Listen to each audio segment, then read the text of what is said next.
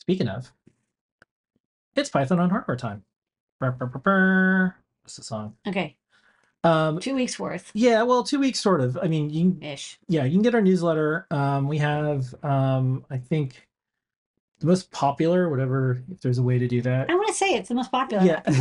Wrong. Yeah. So there's thousands and thousands of people who subscribe to the Adafruit Daily Python on Hardware newsletter. We don't track, we don't do metrics, we don't do anything. You can subscribe, unsubscribe anytime. It's on a separate website, adafruitdaily.com, oh because we don't even want it to be associated with your shopping experience at all. It's not Substack. Because we all know what happens when you go to a website and you buy something, they spam you forever. We don't, but we do want to do newsletters and more. So we've made a separate website called Adafruit oh Daily and that's where we have multitudes of newsletters, including this one.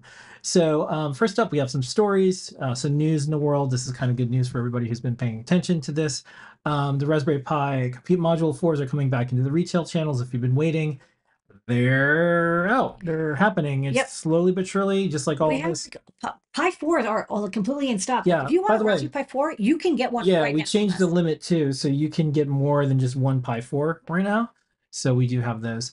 Um, you can check out the benchmarks for the Raspberry Pi 5, talking to an oscilloscope with Python. Um, this is interesting. You know, while we were on break for one week, uh, OpenAI uh, collapsed and then came back, and Limor had done an article interview like months ago. with IEEE Spectrum, and um, it was uh, kind kind of interesting because there's a lot of stuff going on right now with with OpenAI and how these models are trained and everything.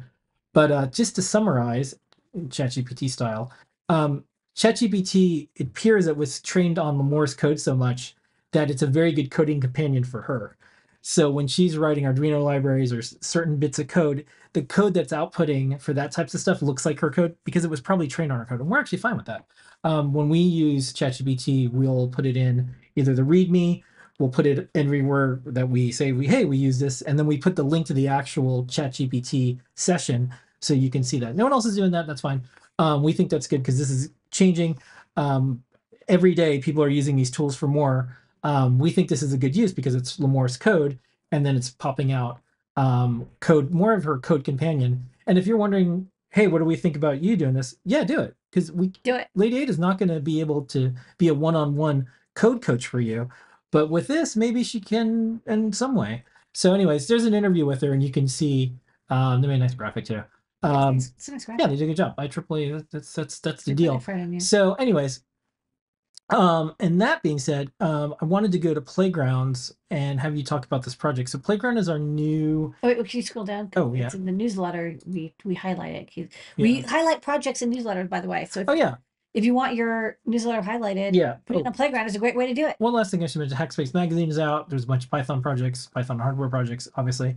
And then if you want, you can go to um, playground.adafruit.com and check out, or just go to our learn system, learn.adafruit.com, and check out Playground. Because on Playground, there's all these guides that you and the community can do, and then we put in our newsletter. So it's a full circle of things. Yes. So um, It's ecology. yeah. So you want to talk about this one? Yeah, DJ Delchi um, did a project. He showed it off on um, Show and Tell a couple weeks ago, and I was like, "That's a cool idea." So there's a lot of people who play like truck simulators, um, and they're you know you want to use a microphone. Well, so they use a headset, but they're like playing with other people um, to like pretend like they're on a CB radio. But he's like, "Wouldn't it be cool if actually you could use a CB radio?" And so um, this is a project showing how to turn a a CB radio into like a you know you click it to mute and unmute and then you can use the microphone inside as a mic.